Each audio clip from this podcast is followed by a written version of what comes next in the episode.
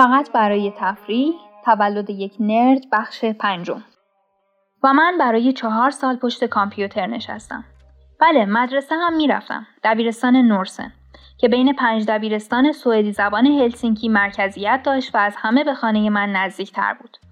ریاضی و فیزیک جالب و به همین دلیل راحت بودند. اما همین که درسی به حفظ کردن مرتبط می‌شد کل اشتیاق من به آن مبحث از بین می‌رفت.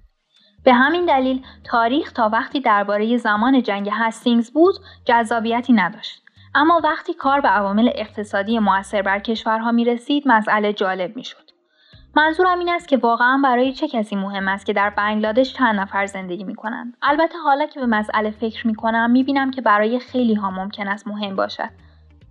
نکته این است که برای من خیال بافی نکردن درباره کامپیوترها سر کلاسی که بحث در مورد بادهای موسمی یا دلایل بادهای موسمی بود بسیار راحت تر بود از کلاسی که در آن درباره آمار صحبت می شد.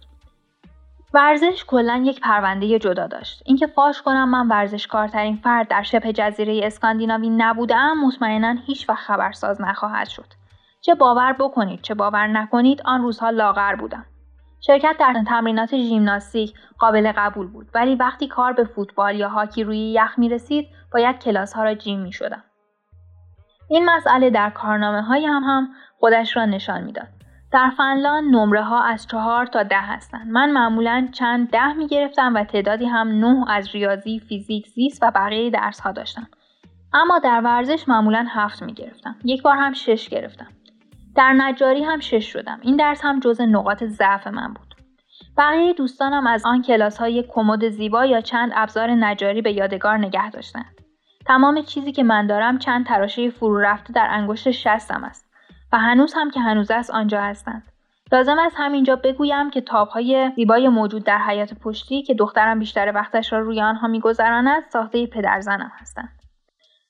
دبیرستان من یکی از آن مدارس ویژه بچه های باهوش یا عقب افتاده که در شهرهای آمریکا وجود دارند نبود. اینجور مسئله ها عملا خلاف شیوهی هستند که فنلاند بر اساس آن اداره می شود. در فنلاند مدارس بچه های باهوش یا ضعیف را از یکدیگر جدا نمی کنند. اما هر مدرسه یک موضوع منحصر به فرد دارد که گذراندن آن الزامی نیست ولی در مدارس دیگر هم نمی شود پیدایش کرد.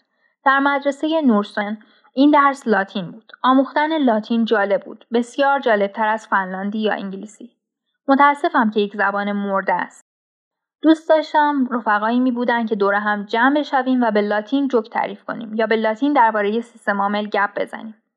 وقت گذرانی در کافی شاپ نزدیک مدرسه هم مفرح بود. خیلی از بچه ها اینجا دور هم جمع می شدن. به خصوص آن تیپ بچه هایی که اهل مخفی شدن پشت دیوار مدرسه و سیگار دود کردن نبودن. اگر از کلاس ورزشی می شدیم می توانستید به این کافی شاپ بروید. همینطور اگر یک ساعتی بین دو کلاس وقت خالی داشتید. چیزی که گاهی پیش می آمد. این کافی شاپ محل اجتماع geek ها هم بود. تنها کافی شاپی هم بود که دانش آموزان می توانستند از آن خرید کنند و پول حساب خود را هر وقت که داشتند بپردازند. یعنی می توانستید چیزی که می خواهید را سفارش بدهید و مسئولین یک فهرست از غذا و نوشیدنی های شما نگه می داشتند و بعد هر وقت که پولی گیرتان می آمد می توانستید حساب خود را صاف کنید. با اطلاعی که از شیفتگی فنلاندی ها به تکنولوژی دارم مطمئن هستم که اگر کافی شاپ هنوز سر جایش باشد بانک های اطلاعاتیش کامپیوتری شدن. سفارش من همیشه یکسان بود یک کولا و یک دونات جوان و بیتوجه به غذاهای سالم در کل من در مدرسه بهتر از خواهرم سارا بودم او اجتماعی تر قابل نگاه کردن تر و مهربان تر بود و باید اضافه کنم که تقبل کرده این کتاب را به سوئدی ترجمه کند اما در نهایت او با نوشتن مقالاتی بیشتر در مدرسه از من جلو زد.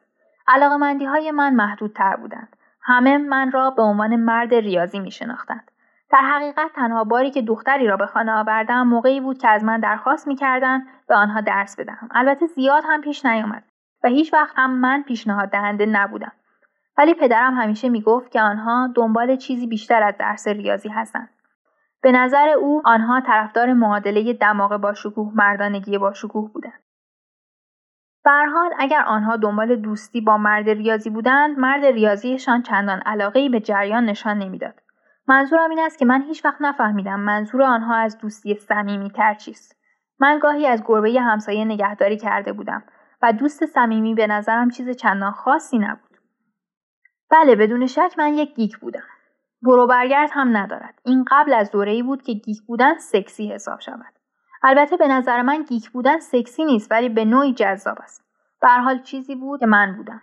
یک پسر geek خجالتی البته اگر گفتن این حرف زائد نباشد. اینجا بگویم که من می توانستم جلوی کامپیوتر بنشینم و کاملا خوشحال باشم. برای فارغ تحصیلی از مدرسه در فنلاند باید یک کلاه پشمالوی سفید با یک نوار سیاه بپوشید. جشنی است که طی آن دیپلمتان را می‌دهند و بعد با کلی شامپاین و گل و کیک به خانه میآیید یک جشن هم برای کلاس در یک رستوران محلی برگزار می شود.